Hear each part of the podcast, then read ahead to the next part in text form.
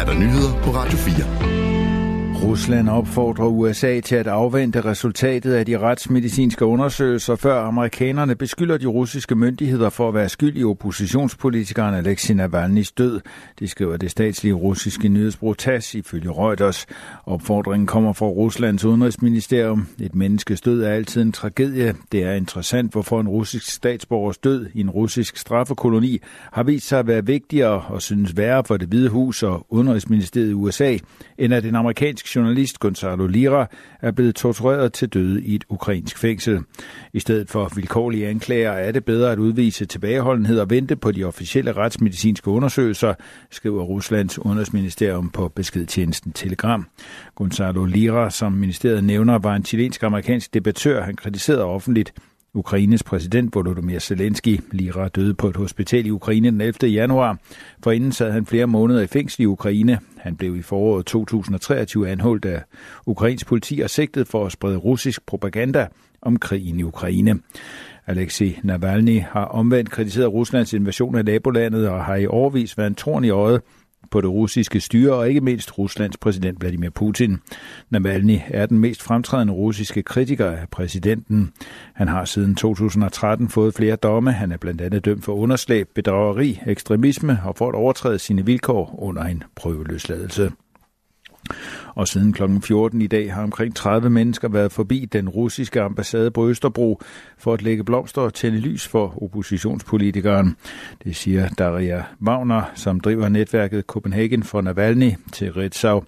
Vi gør det, fordi Alexei Navalny var symbolet på, at Rusland kunne begynde at udvikle sig som et demokratisk og europæisk land på et tidspunkt. Han var indbegrebet af det håb, siger hun. De russiske fængselsmyndigheder har som bekendt meldt Alexei Navalny død. Daria Wagner håber, at flere kommer forbi i løbet af aftenen, når de får fri for arbejde. Hun forsøger i øvrigt at få stablet en demonstration på benene, som skal foregå i weekenden. Hun peger på, at Navalny ikke var en enegænger. Han har et rigtig stort hold, som arbejdede hårdt igennem de tre år, hvor han var fængslet. Så det er ikke slut endnu, siger hun. Når statsminister Mette Frederiksen i dag ankommer til den årlige sikkerhedskonference i München, er det med et budskab om, at Europa skal stramme sig an og løfte ambitionsniveauet i sikkerhedspolitikken. Europa skal kunne løfte opgaven med at forsvare sig selv. Vi må ikke være naive. Det er nu, det gælder. Der skal et stort løft til for at bistå Ukraine igennem krigen, og for at sikre, at Europa kan forsvare sig selv mod et uforudsigeligt og aggressivt Rusland, siger Frederiksen i en pressemeddelelse.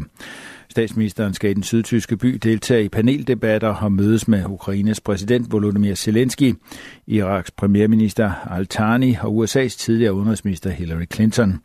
Spørgsmålet om Europas ansvar for egen sikkerhed er en linje, som statsministeren slog mere tydeligt an i sin nytårstale, da hun også var inde på, hvad der måtte ske, når amerikanerne senere på året vælger præsident. Uanset hvad der måtte ske ved præsidentvalget femte november, skal Europa kunne mere, lød det.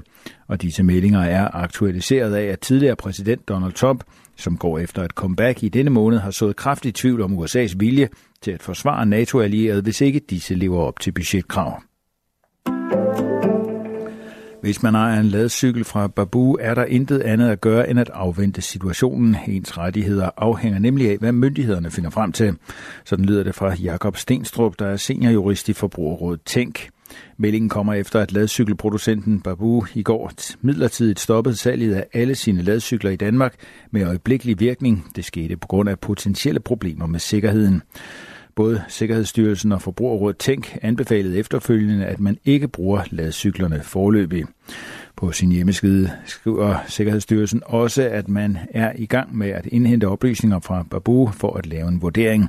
Hvis Sikkerhedsstyrelsen vurderer, at ladcyklerne har sikkerhedsmæssige problemer og skal tilbagekaldes, så har man en række rettigheder, der i virkeligheden svarer til dem, man har, hvis der er noget andet galt med ens cykel, siger Jakob Stenstrup. Det vil sige, at fejlen skal udbredes, hvis den kan, og ellers har man krav på en ombytning eller i sidste ende på at få pengene tilbage.